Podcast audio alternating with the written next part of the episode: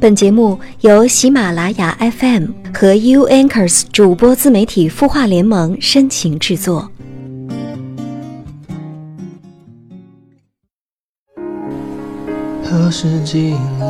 的世界越来越远的道别，你转身向北，侧脸还是嘿你好吗？我是云湾，我在 U Anchors 主播自媒体孵化联盟，你的心事有我们愿意听。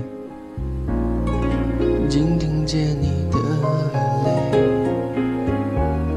在车窗外面徘徊，是我错失的机会。节目开始之前呢，还是先来看一下来自微信公众号“清音中”有开里林的留言。他说：“你好，我现在心里很痛苦，也很矛盾。我跟一个男生交往了，并且我们也发生关系了，但是后面我发现他有女朋友，不过在异地，还没有分手。我不想因为我和他女朋友分手，因为道德，但是我发现我又离不开他，他也离不开我，怎么办？我好痛苦。”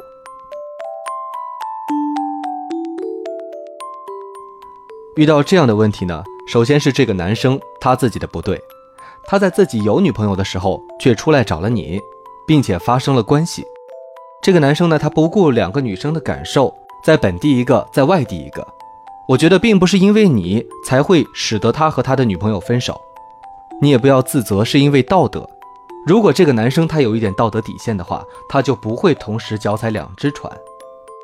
现在并不是你离不开他，他离不开你。而是说，他只要再到了另一个地方，还会有另一个你的出现。我觉得你应该好好斟酌一下了。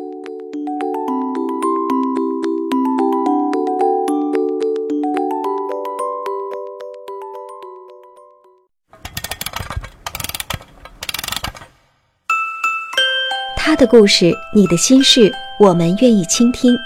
欢迎添加微信公众号“清音青草”的“青”没有三点水，音乐的“音”，说出你的心事。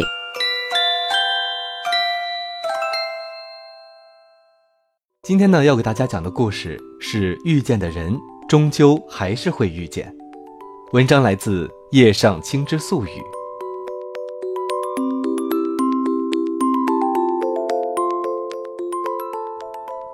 大一进学生会那会儿，认识了一个姑娘，名叫木槿。我俩因为都喜欢这个歌而关系熟络，私交甚好。那时候她最爱听的一首歌叫《一路向北》，她常常戴着耳机，一个人坐在空空的教室里听歌，那闭着眼的样子看上去有点忧伤。我一直觉得奇怪，为什么她的 MP3 里只有一首歌？我很想知道原因。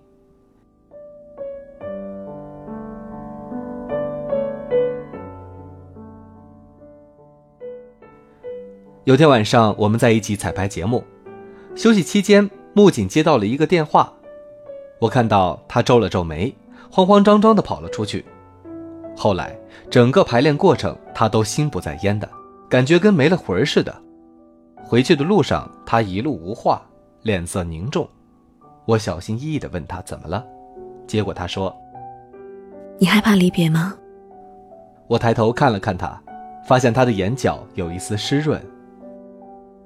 他要走了，后天下午两点的飞机。那通电话是他打来的，特地向我告别。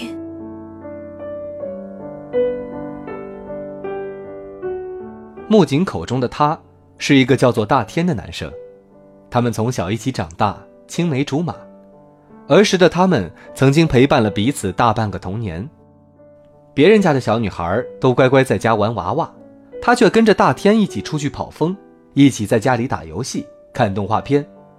他们爬过两米多高、没有防护的墙壁，进过大卡车后面的翻斗，抓过蜻蜓，钓过龙虾，挖过地砖下的蚯蚓，玩过蛤蟆。在家时就乐此不疲地玩着大富翁，看着奥特曼，或者只是满屋子乱跑，把床当做蹦蹦床一样乱跳。木槿说。大天总是把所有好玩的好吃的都跟他分享，在他的记忆中，大天就是邻家大哥哥，总会像变戏法似的给他变出好多稀奇古怪的东西，带给他惊喜。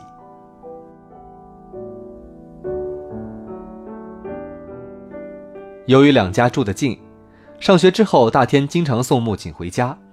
说来也巧，小升初，初升高，他们虽然不是同一届，但却一直在同一所学校上学。高考结束后，大天以高分被某名校录取，这就意味着以后他再也没法送他回家了。木槿很失落，他暗暗发誓一定要和大天考取同一所大学。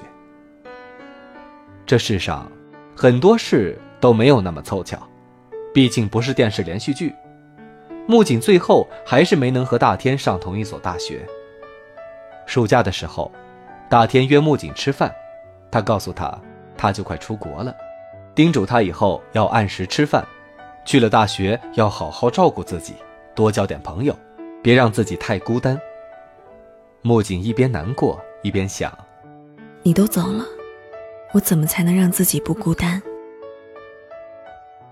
原本以为大天会像电影里的男主角那样将女主角一把抱住，然后在他耳边轻轻地说一句：“等我回来。”可现实世界里，他并没有这样做，他只是捏了捏她的脸，笑笑说：“别伤心了，我又不是不回来了。”大天终究还是登上了去美利坚的飞机，后来每隔两个月会寄一张明信片给木槿。木槿呢，还是喜欢听周杰伦的《一路向北》。那时候流行人人网，木槿时常会登上去看大天的主页，偶尔在他发的状态下留言。时间就这样匆匆溜走。很快就到了大四，那阵子大家都忙着写论文、找工作。曾经有个男生在宿舍楼底下摆心形蜡烛向木槿表白，结果被拒。有个男生追了她两年，每年生日都给她买礼物，她不为所动。我们几个都说木槿傻，他却说：“我只是不想耽误人家。”他拒绝了很多人，对外宣称自己要以学业为重，多么冠冕堂皇的理由！只有我知道，他是因为大天才这么做的，他忘不了他。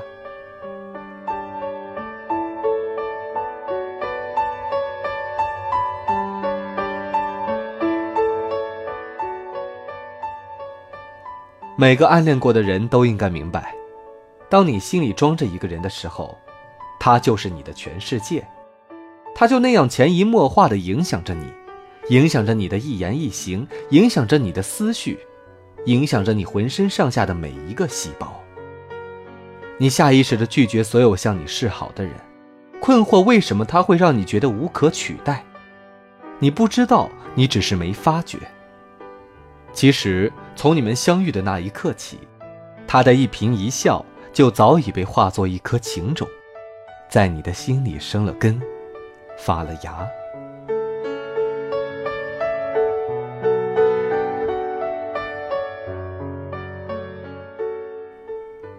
毕业那天，下起了雷阵雨，我和木槿都没有带伞，只好躲在会客书店里等雨停。他问我毕业后有什么打算。我说大概会离开这里吧，父母让我回家。他抬头看了看我，没有再说话。我看到他的眼神变得有些暗淡。我们还会再见面的，我说。我总感觉我们还会再见面。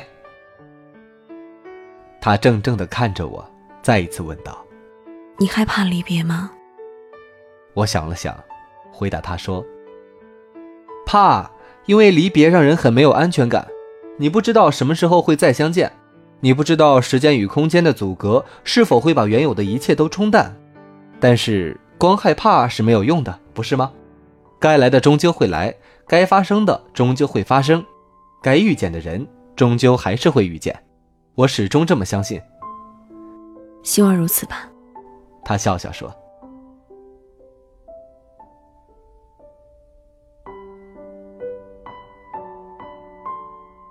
回家以后，我开始了自己全新的生活，找了一份不算好也不算坏的工作，有了新的朋友圈。虽然和木槿的联系渐渐少了，但我们彼此牵挂的时候，还是会通个电话，好好聊上几句。那天电话里，木槿告诉我，这几年他成长了许多。原先那个惧怕分离的爱哭鬼，现在已经学会了坦然面对。他说，在 C 城工作的两年里，时间的巨浪曾一度冲淡了他和大天独有的回忆，时差让他和大天之间的距离忽近忽远，仿佛永远有着一条无法跨越的鸿沟。从熟络到寒暄，从寒暄到杳无音讯。几次发送消息石沉大海之后，他便不再执着，而是把热情投身于事业。我说：“那时候你是打算放弃了吗？”木槿回答说：“不，不是放弃，我只是选择了等待。因为你曾经对我说过，该来的终究会来，该发生的终究会发生，该遇见的人终究还是会遇见。”所以我选择相信。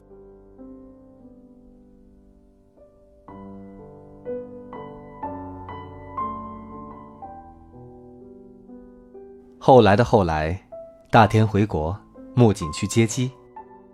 人群中，他一眼就认出了他，高高瘦瘦，眉眼灿烂。他兀自帮他接过行李，大天只是笑笑，没有说话。顿了顿，他说。木槿，我回来了。短短六个字，听得他鼻子发酸。他说：“你知道吗？我有好几次以为你失联了。”他上前将他拥入怀中，轻轻跟他说着对不起。大天说：“他这些年过得并不好，一个人身处异乡，总觉得自己和异乡格格不入。刚到的时候，心里难免有落差。”水土不服、语言不通、方向感太差等问题困扰着他，让他没有办法再分心。有阵子，他专心致志搞研究，每天做实验做到大半夜，直到回家的时候才想起了手机已经没电了。他说他曾经害怕过，怕他会忘了他。纵使在别人眼里他是那么优秀、那么闪耀，可只要一想起他，他就会惊慌失措。他不敢对他承诺什么，更不敢让他等他，因为他觉得承诺太虚妄，誓言太虚假。如果不能待在你身边照顾你，那承诺和誓言又有什么用呢？他说。木槿愣住了，他从未想过自己喜欢了许多年的人，其实也在喜欢着自己。原来过去的那些小心翼翼，是因为太在意。过去那些战战兢兢的试探，是因为不确定。想着想着，木槿破涕为笑。还有什么事情比相互喜欢更值得高兴的呢？误会解开了，他觉得无比轻松畅快。以后你可不许再轻易离开了。好。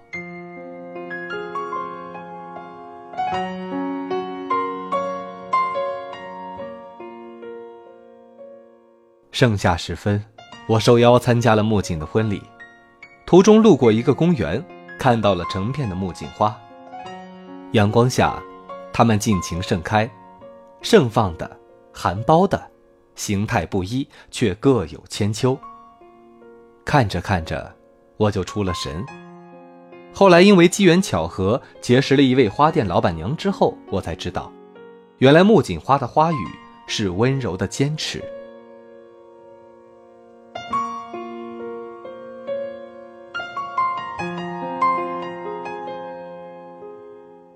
百度百科中对木槿花的花语是这样解释的：木槿花朝开暮落，但每一次凋谢都是为了下一次更绚烂的绽放，就像太阳不断的落下又升起，就像春去秋来，四季轮回，却是生生不息。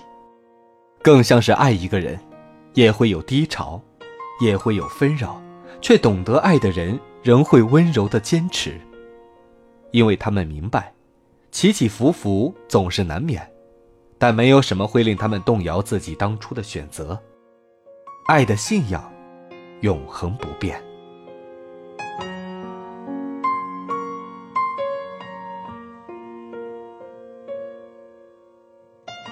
见到木槿时，她已一袭长裙，婚纱的款式很新颖，将她苗条的身材勾勒得恰到好处。我微笑着上前与她拥抱，轻轻在她耳畔说：“看，我们又见面了。”他拉了拉我的衣角，对我说了三个字：“谢谢你。”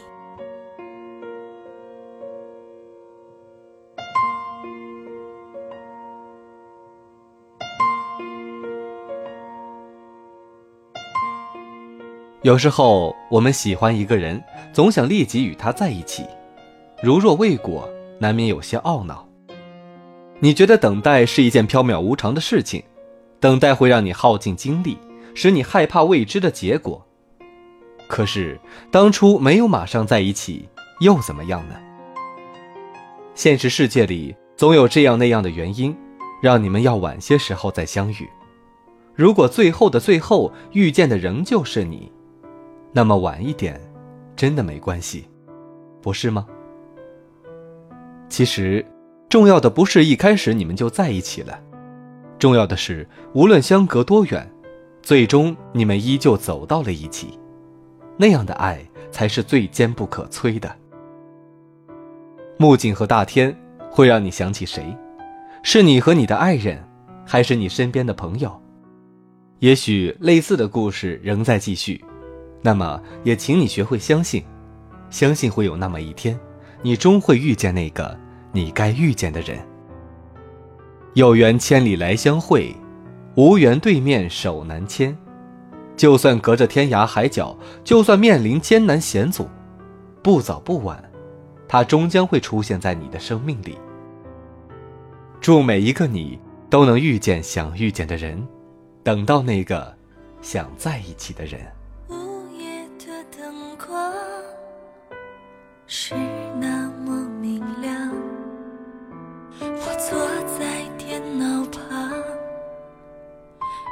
些许彷徨。眼角的泪光，好，本期节目到这里就结束了。你的心事有我们愿意听，我们下周同一时间不见不散。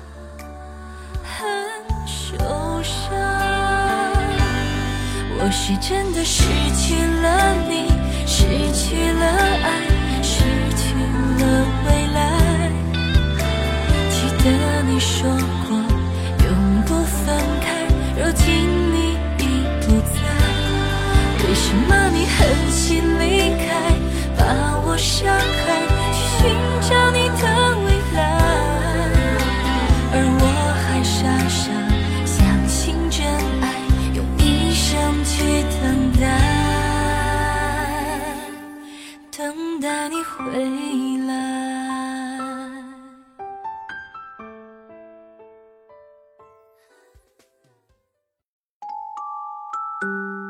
你会失眠吗？既睡不着又睡不够，就这样夜复一夜。有些事，有些话憋在心里，不知道该跟谁说。